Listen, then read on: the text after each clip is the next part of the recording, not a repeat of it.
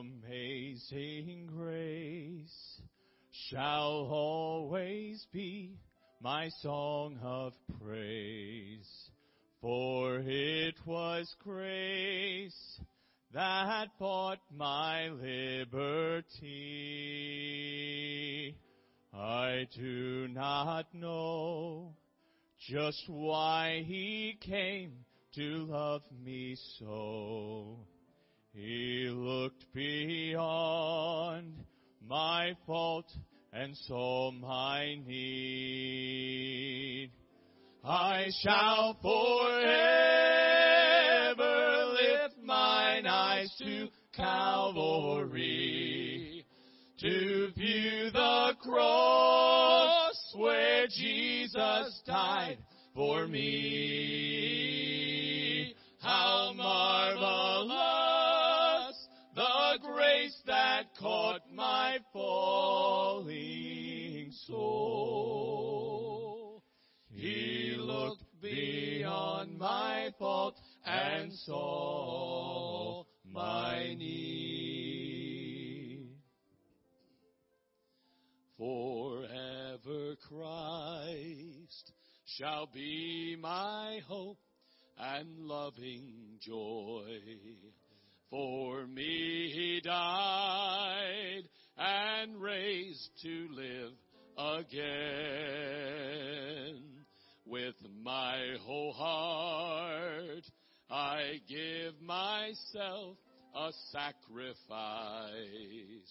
He is my rock and only righteousness. I shall forever lift mine eyes to Calvary to view the cross where Jesus died for me. How marvelous the grace that caught my falling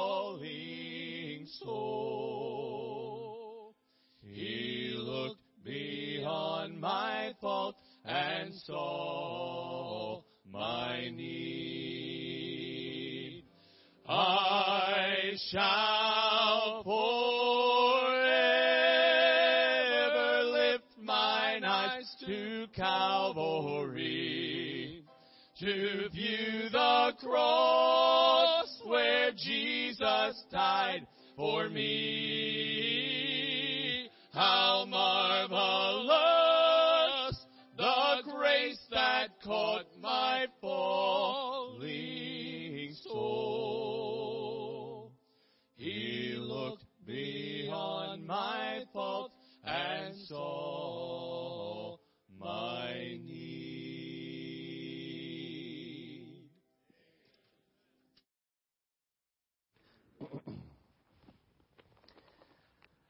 Amen. Aren't you glad he looked beyond our fault and saw our need? Amen. Boy, that's good. Turn, if you would, to Matthew chapter 1. Matthew chapter 1, and again, we're looking forward to tonight's service. And then, of course, next Sunday night, I'm really looking forward to that as well. And we're going to have special music for you. Making a few notes as we was just, uh, just uh, here just a moment ago. Um, I have, uh, basically on the way in, I kind of wrote a little thing in my head, you know, and I kind of wrote it out. And as I was driving, of course, I was using the hands-free mode on my phone and talking into my phone on hands-free. Well, one hand free, and uh, but I wasn't like reading. I was just talking. Okay, so nobody's in danger, nobody in trouble, but I wasn't breaking any laws to my knowledge. Now, in certain states I would have been, but not in the state of Ohio. Okay, so so far so good. And then uh, hopefully before it's over with, I'll get one of those cars that has one of those things in it, and you can just talk. Well, that'd be a good thing, huh? I can't wait to get one of those. And then it has a backup camera. I was using my wife's vehicle the other day, and it has a backup camera. I'll tell you what, I am an expert parker with that thing. It's amazing how well I park with that backup camera. It's great. I love it. Now, if that thing ever gets, you know, the calibration gets off or something, we could have real problems, you know. But nonetheless, so far so good. Matthew chapter 1, verse 20. We're going to have a great time next Sunday night at our, our uh, candlelight service. And again, we'll have some uh, singing, special music, and just uh, a great time as we gather. And as Brother Kavanaugh said, our goal is not to stick around here real late or long. Uh, we do want to get in. We want to enjoy some fellowship and also honor the Lord Jesus Christ, bring some attention to the light of the world. And uh, then we'll go ahead and make our ways to our homes, our families, and enjoy the Christmas season. You ought to enjoy it, you know. You ought to really relish it. You ought to just try to. Now, again, unfortunately, let's be honest, and I do think it's important to note this that there are some in this crowd even that have experienced some tremendous loss in their lives. And this is a very difficult time of year. When we're all happy and excited and we're having a joyful time with family and things, they're unfortunately remembering the loss of, of loved ones. Uh, be compassionate and considerate of people. Uh, show them kindness and consideration. Uh, don't be afraid to say, uh, I know this must be difficult at this time of year. I'm praying for you. We miss him too. We miss her too. There's nothing wrong with that. You're not going to bring up something they're not already thinking about. And just let them know you're, you're praying for them and, and do the best you can to make them feel welcome and loved and received. Matthew chapter 1, verse 20. Matthew chapter 1, verse 20. We'll read there first. but while he thought on these things, what in the world's going on here? Well, just by way of introduction, we have Joseph now thinking about a couple of things. What's he thinking about? Well, he's thinking about the fact that this woman that he was going to marry is with child already. And he's beginning to ponder and think, what in the world am I going to do about it? Do I put her away privately? Do I make her a public spectacle? How do I deal with the situation? How do I address this circumstance that I find myself in. He's thinking, he's pondering, he's wondering. But while he thought on these things, behold, the angel of the Lord appeared unto him in a dream, saying, Joseph, thou son of David, fear not to take unto thee Mary thy wife, for that which is conceived in her is of the Holy Ghost. And she shall bring forth a son, and thou shalt call his name Jesus, for he shall save his people from their sins. Well, I'll tell you one thing. If I was Joseph, I would have needed an angel to come talk to me too. I don't think I could have taken Mary's word for it. I don't think I could have taken her mom and daddy's word for it. I don't think I could have taken anybody's word for it but the angel that came to say to me, that which is in her is of the Holy Ghost. And she shall bring forth a son and shall call his name Jesus, for he shall save his people from their sins. Now, all this was done that it might be fulfilled, which was spoken of the Lord by the prophet, saying, Behold, a virgin shall be with child, and shall bring forth a son, and they shall call his name Emmanuel, which being interpreted is God with us. Many, many years before in the book of Isaiah, it had been prophesied that a virgin, a woman without, had never been with a man, would have a child, that Jesus Christ, who would be Emmanuel, God with us, would be born. Long before it ever happened, it was prophesied, foretold. And this is the fulfilling of that prophecy.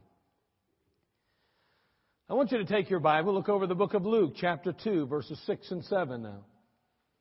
So Joseph is confronted with a dilemma, and yet we see an angel comes to him and says, By the way, I want you to realize and recognize that this is supernatural work. It is God work. This is not the, the, the, uh, the, the, the um, I guess, um, happenings of man. This is God do, doing something unique and special.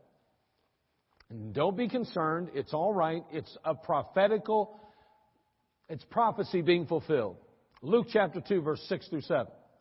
It goes on to say, and so it was that while they were there, talking about Bethlehem now, Joseph and Mary made their way to Bethlehem.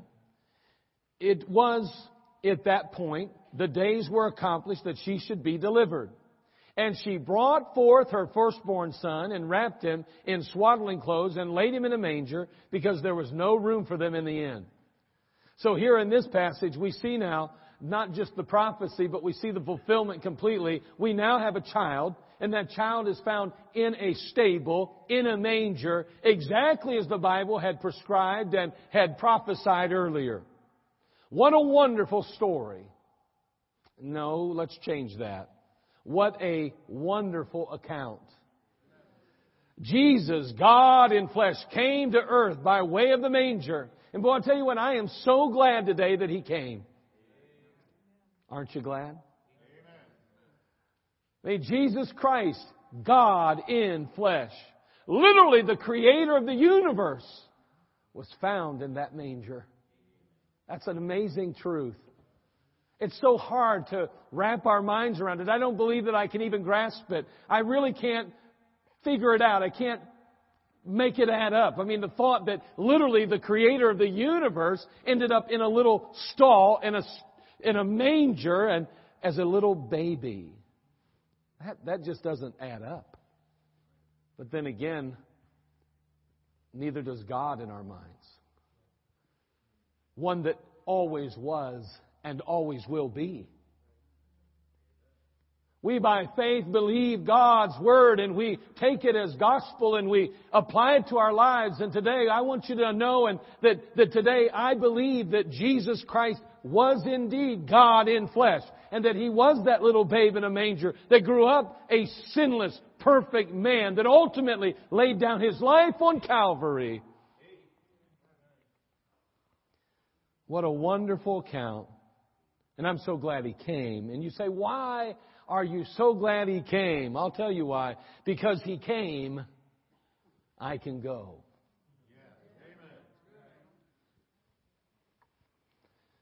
There's a few truths I want to share with you, and then we'll just kind of mix in a reality from time to time. And that reality is simply this because he came, I can go. But I want to share just a few truths first, and then we'll finish this thing out. But we're so glad you're here today. And may the Lord speak to your heart in this Christmas season. I love Christmas. I love celebrating with my family. I just like being around people in this time of year.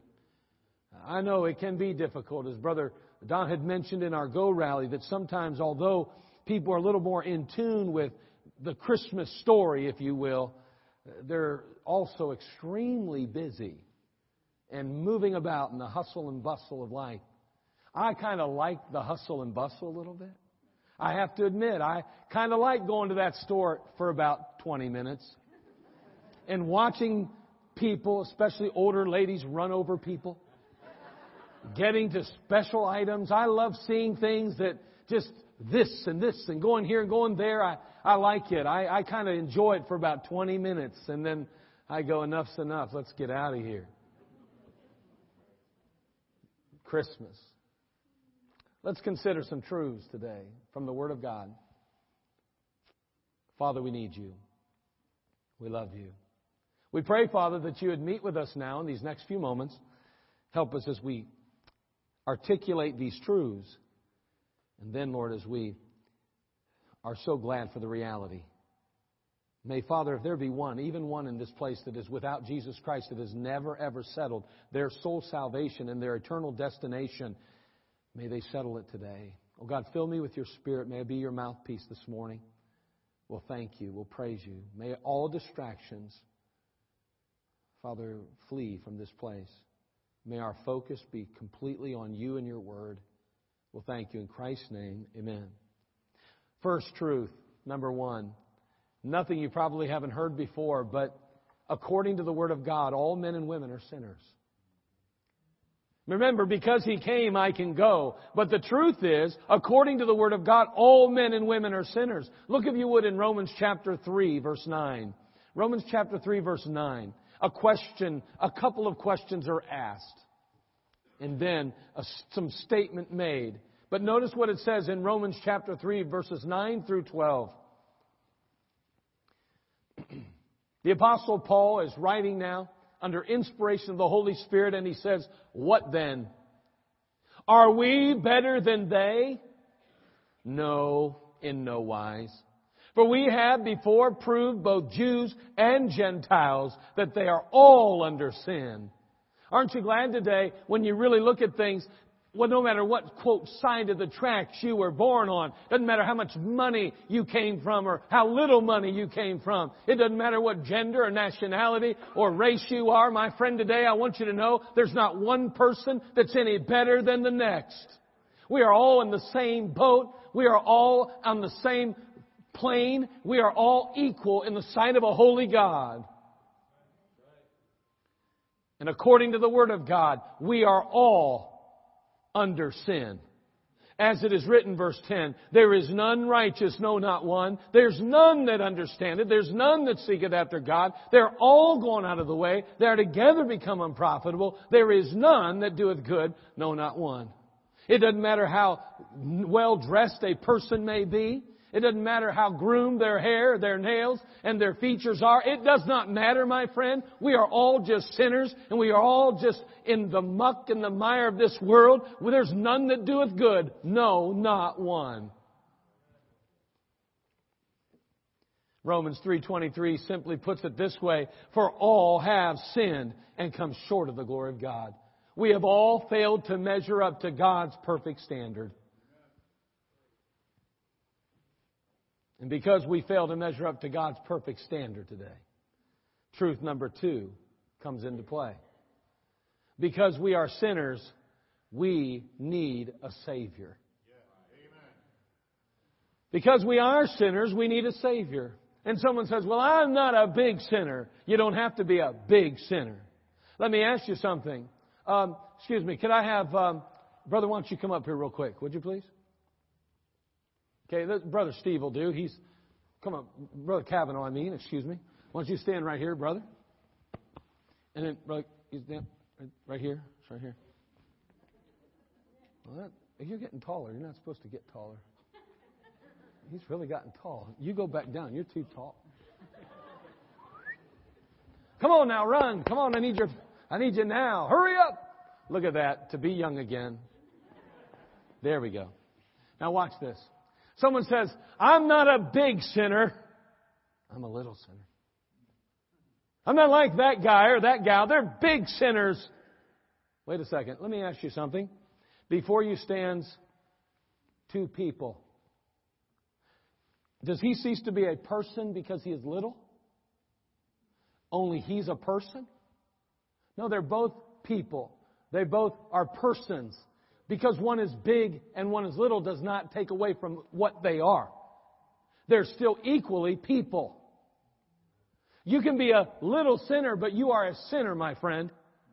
You can be a big sinner and you are just as much a sinner as the little sinner because we're all just sinners.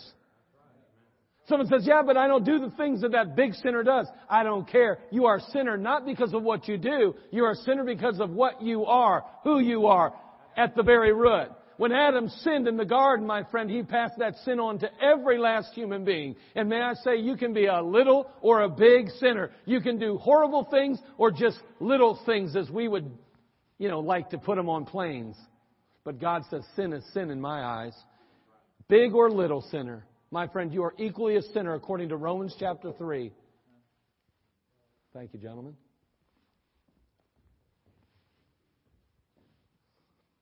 And because we are sinners, we need a Savior. Now listen, we all want to go to heaven when we die, don't we?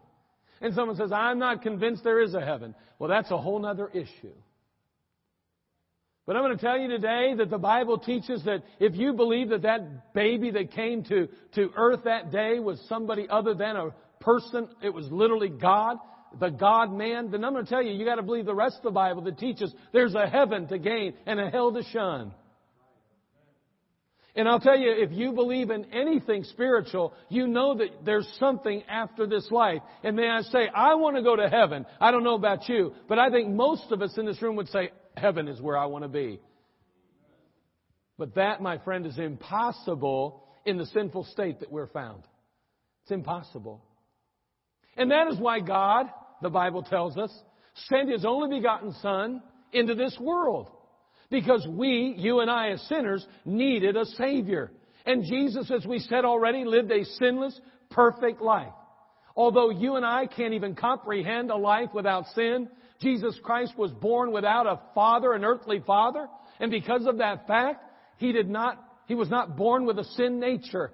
And he could make the decision to sin or not, and he was sinless and perfect. And someone says, well, God could not sin. I don't know. On one hand, we say God can do anything, but then we say he can do anything but sin. I don't know. All I know is he was sinless. You can go ahead and play the semantics. You can go figure it out. Say, well, I take the stand that he could never sin. Anything he ever did would never be sin. I guess if God wanted to sin, he could because he is God. But on the other hand, he never would because he is God. I don't know. That's crazy, right? So I won't think about that because it makes no sense. Because in reality, let's be honest, anything God did would be perfect, right? Wow, this is confusing.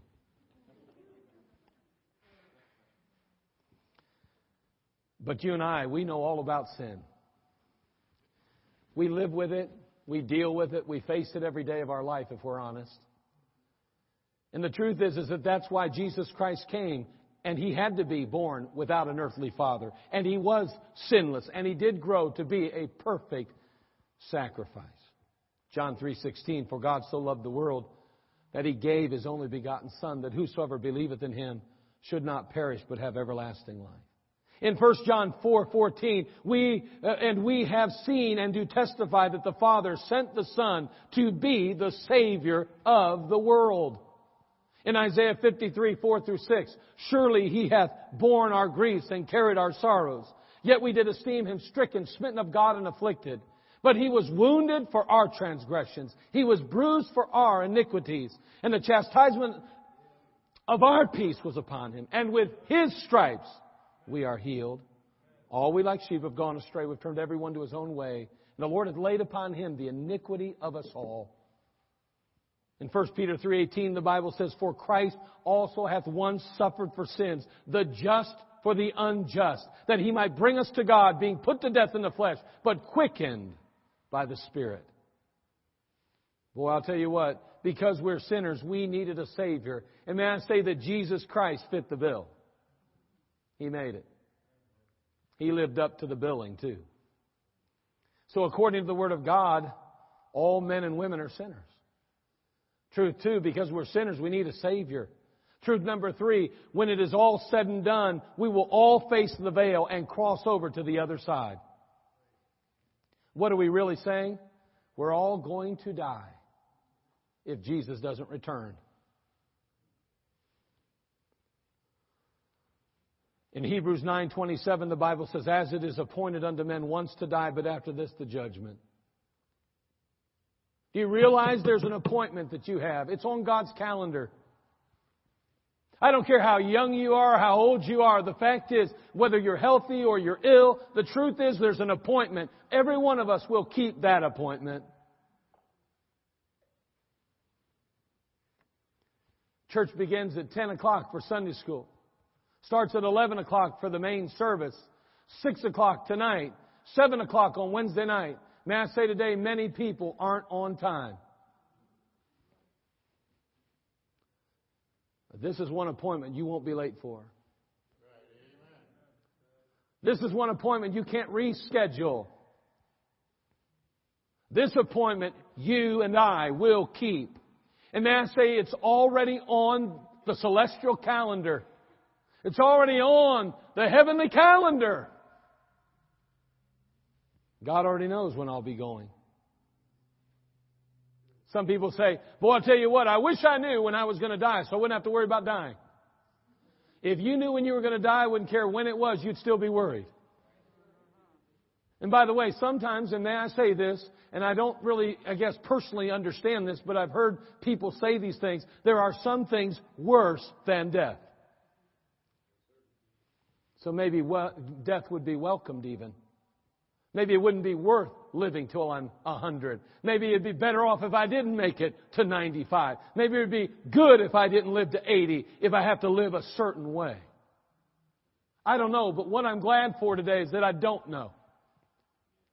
But it is on the calendar, and it is appointed unto men once to die. We're going to. We have an appointment to keep. When it's all said and done, we'll all face the veil and cross over to the other side. And this life is simply a preparation for that event. In this life, you and I are given an opportunity to solidify our place with Jesus Christ. our standing with the God of heaven. We are given opportunities to build a relationship with Him, a relationship that grows as we grow in grace and in the knowledge of our Lord and Savior, Jesus Christ. A lot of people fear death and their future destination. I guess I would too if I didn't have the peace and confidence that I was going to heaven when I die.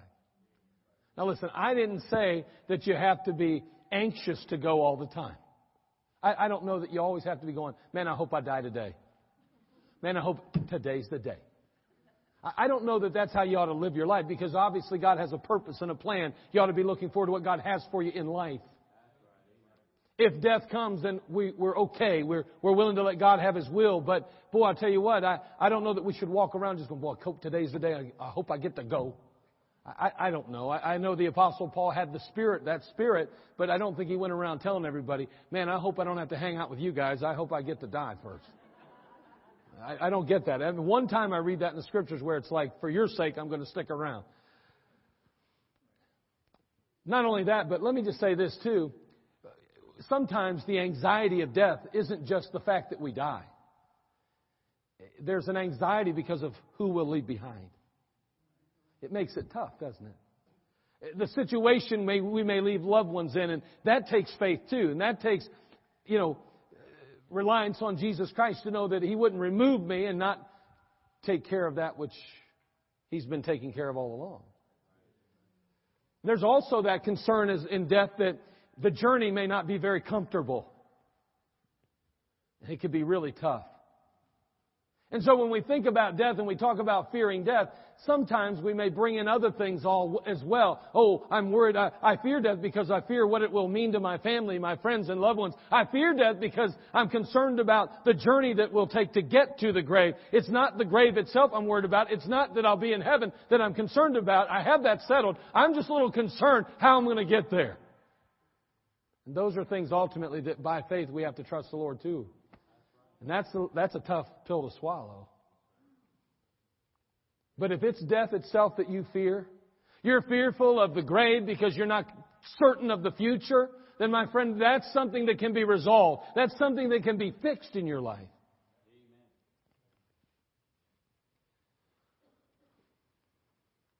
Truth number four. You must first receive Christ as your Savior. That's the first thing you need to do. See, the Bible's pretty clear, isn't it? According to the Word of God, all men and women are sinners. True two, because we are sinners, we need a Savior. True three, when it's all said and done, we're all going to face the veil and cross over to the other side. And four, you must receive Christ as your Savior then. There's no other way. John chapter 1 verse 12. Turn there, would you please? I, I really love this verse. John chapter, excuse me, John chapter 1 verse 12, if I said it backwards. But I'll tell you, it's crazy. You put your phone on silent, and then your watch is like independent. It's like it has its own mind. I keep forgetting to put it on that, that moon. So it's now on the moon. It won't be going off anymore. And neither will yours now. Thank you. So you. John chapter 1 verse 12. These phones and watches are like sinners. We're all sinners. And just like that, all of our phones go off from time to time when we don't want them to. You ever noticed that? You ever been making a visit and it starts going off and you're, you know, you're in the hospital or you're somewhere where the phone's supposed to be off but you didn't turn it off because you just forgot. You would never do that uh, knowingly, I'm sure. Man, you freak out. Yeah. Okay, anyway, back to the message. John 1:12. Notice it says, "But as many as received him, to them gave he power to become the sons of God, even to them that believe on his name." You know, we really have no part in our own salvation. We understand that salvation is by grace through faith. We get it. We understand that. We know that there's no way that we could earn God's favor. Clear. It's clear. But the Bible does say, but as many as received him. There is an element where we open our heart to the Lord, where we permit Him in in that sense, where we allow our will to be His will. He's not willing that any should perish, but that all should come to repentance. And we willingly yield to His will and say, I repent and I receive you into my life. I'm not doing anything to be saved other than receive the Savior. He's the one doing the saving. He's the one making the change.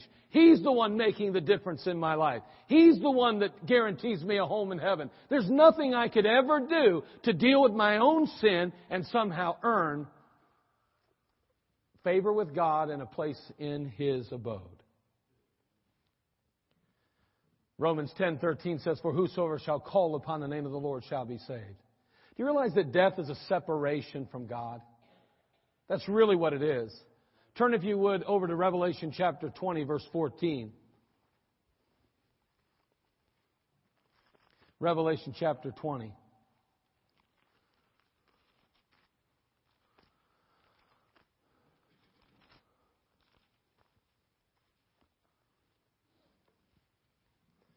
The Bible says, And death and hell were cast into the lake of fire. This is the second death. And whosoever was not found written in the book of life was cast into the lake of fire.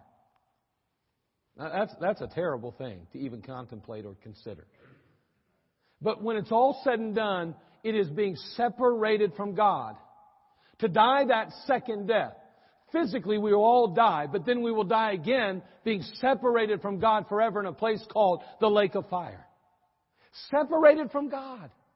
Forever separated. And we know that God is love, and we know that God is light. There'll be no light. There'll be no love there. There'll be nothing that God Himself is in that place because He will not be there. Oh, what a horrible thing death is. That second death. To be separated from God, to be cast into the lake of fire. In the garden, Jesus Christ made this request. He said, and he went a little further, farther and fell on his face and prayed, saying, Oh my Father, if it be possible, let this cup pass from me. Nevertheless, not as I will, but as thou wilt. We know that in that particular situation, Jesus Christ has taken on the, the, the, the flesh. But not the flesh as we understand it, sinful flesh. But again, he had a, an, a heavenly father, an earthly mother, and a, that earthly mother provided him a body. He was God in flesh, we know. And it gets complicated here because now we have Jesus who is God in flesh crying out to God the Father in heaven. And he says, Father in heaven. He's saying, if it be possible, let this cup pass from me. He's not talking about some kind of pain or just suffering. That's not really the issue here. It wasn't that Jesus was unwilling to go to the cross necessarily. He did not want to suffer, I'm sure, in his flesh. He didn't want to experience pain like any other person wouldn't want to experience pain. But it wasn't the physical pain on Calvary that he was so concerned about. I believe that cup had to do with the fact that he would be separated from the Heavenly Father in that sense. That he would not be with anymore. There would be a break of fellowship because of sin. He says, he went a little farther and fell on his face and prayed, saying, Oh my Father, if it be possible, let this cup pass from me. Nevertheless, not as I will, but as thou wilt.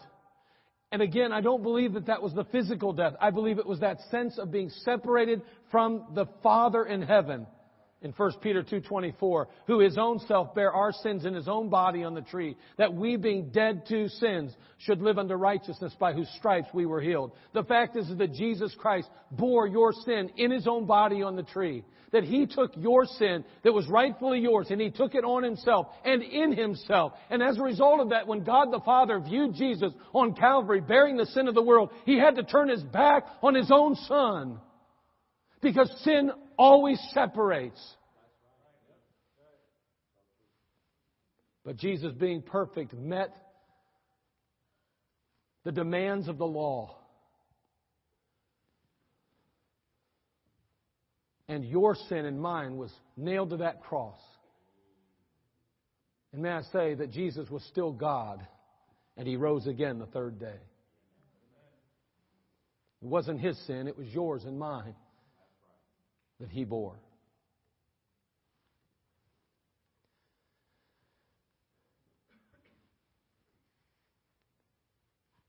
The psalmist once said, The Lord is my shepherd, I shall not want. He maketh me to lie down in green pastures. He leadeth me beside the still waters. He restoreth my soul. He leadeth me in paths of righteousness for his name's sake. Yea, though I walk through the valley of the shadow of death, I will fear no evil, for thou art with me.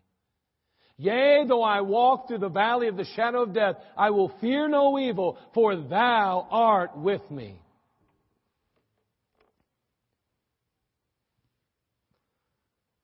Thy rod and thy staff, they comfort me. See, you and I have nothing to fear as long as we are forgiven, saved, and have entered into a relationship with the Lord.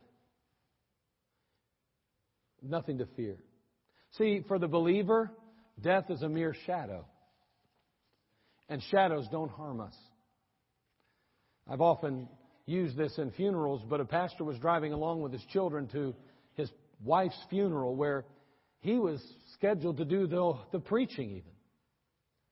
As they came into one small town, there was a big truck that pulled up beside the, the, them at a red light, and it was the biggest truck the preacher had ever seen, and the sun was kind of shining on it, and, and at just the right angle, it took its shadow and it kind of cast it over against the snowbank, and it just was huge. That shadow was. And he looked at his children and he asked them, he said, Let me ask you a question, kids. If you had to be run over, would you rather be run over by the truck or by the shadow? And his youngest child said, Well, the shadow couldn't hurt anybody. He said, That's right. And then he continued and said, And death is a truck, but the shadow is all that ever touches the Christian. And may I say that truck ran over Jesus Christ that day so that only the shadow would touch us. Here's the reality because He came, I can go. I can go to a place called heaven. I can be in the very presence of God forever and ever and ever. Why? Because He came. If Jesus Christ would never have come, I could never go. But He did. And may I say not only that, but because He came, you can go too. I remember making a visit on one of our faithful church members one evening. She was a 71 year old lady who had been healthy all of her life. But now she had stage three breast cancer. As I spoke to her, I made this statement. I said, You know, all those years of serving the Lord and living for Him are paying off now, aren't they? And she said, They sure are. See, she had been close to the Master for a number of years. Her life and, and like all of our lives was riddled with trials. It was riddled with tribulation. She had difficulty and disappointments, but God had brought her through all of it. There with death looming over her, she said this to me. She said, I am so blessed. I'm so blessed. How could she say that in the midst of such, I mean, serious circumstances? Ominous circumstances. I mean, she had stage three cancer. It didn't look good. I'll tell you why. It was all because he came. She could go. Because he came, she could go. And because of that fact, she could, with confidence, say, It's going to be okay. I'm going to be fine. She knew she was going to heaven. Wow, I tell you what, that was inspiring to me. I remember another lady that received news that she had leukemia in our church. Leukemia. Weak in body but strong in spirit, she faced it head on. Both her and her husband did. What a difference their faith made in Jesus Christ. And it was a personal relationship that they had. It wasn't just that they believed in God, it was that they had a walk with the Lord Jesus Christ. She had lived her life serving the Lord as well, but in but but that in and of itself really didn't provide the peace of God that she needed. What really provided her the peace that she needed was that she had already experienced a walk with the Lord. She had a personal relationship. Too many times we wait till the bad time comes to try to develop a relationship with the only one that can make the difference in our life. We need to continue that relationship, start it early on, and walk through life with Jesus and allow Him to be real in our life. Not just when troubles come, but every day.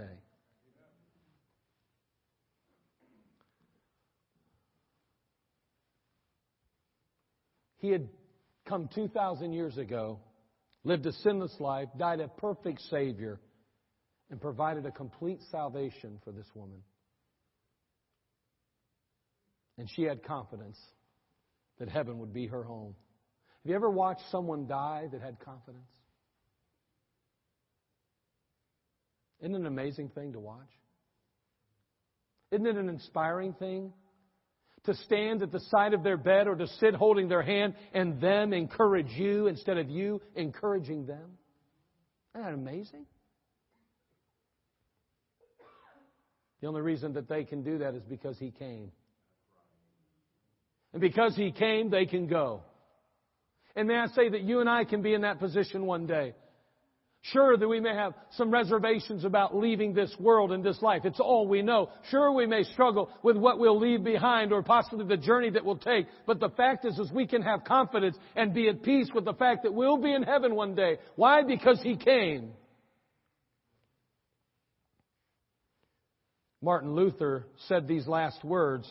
Our God is the God from whom cometh salvation. God is the Lord by whom we escape death. John Knox said, live in Christ, live in Christ, and the flesh need not fear death. John Wesley made this statement, the best of all is God is with us. The best of all is God is with us. And he went on to say, farewell, farewell. Charles Wesley said this, his brother, I shall be satisfied with thy likeness, satisfied. John Bradford, he was an English reformer and martyr. He was best known for his utterance, but for the grace of God, there go I. Bradford was a faithful man. And during Bloody Mary's reign, he was confined to the Tower of London, and he would never escape. History records that he was taken to the Newgate prison near Smithfield and burned at the stake. As a fellow martyr was being tied to that stake, to the stake there beside him, Bradford looked into his eyes and noticed the fear. He calmly told him this. He said, Be of good comfort, brother, for we shall have a merry supper with the Lord tonight. Can you imagine that? Let me ask you. Do you want that when you face your appointment? I do. You better work on that walk in relationship with the Lord. It all begins with a relationship with Him. And it's not something that we pick up and set down. It has to be a person that we receive and then we continue to cultivate a relationship with Him. But because He came, I can go. You're lost today without Christ. You've never received Him. You've never invited Him into your life. My friend, I want you to know that you can have this confidence, that you can know that heaven's your home, but it only is a result of receiving the Lord Jesus Christ. You are a sinner without hope. And Jesus will take your sin upon Himself and in Himself, and He will cleanse you and wash you and give you an eternal home if you receive it. And you too can have confidence to face death knowing that heaven will be your home one day.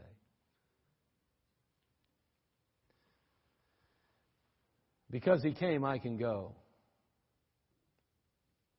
And that's true for you this morning as well. We're all going to face death. The question is, how will we face it? Will we face it alone? Or will we face it with Jesus Christ? The Lord is my shepherd.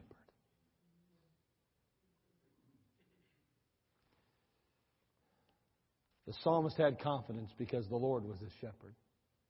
Is he yours today? Have you invited him into your life? May God help you to do so this morning, to settle your soul's salvation. And if you're a child of God, may we take steps today to be prepared for the inevitable tomorrow. Father, we come to you.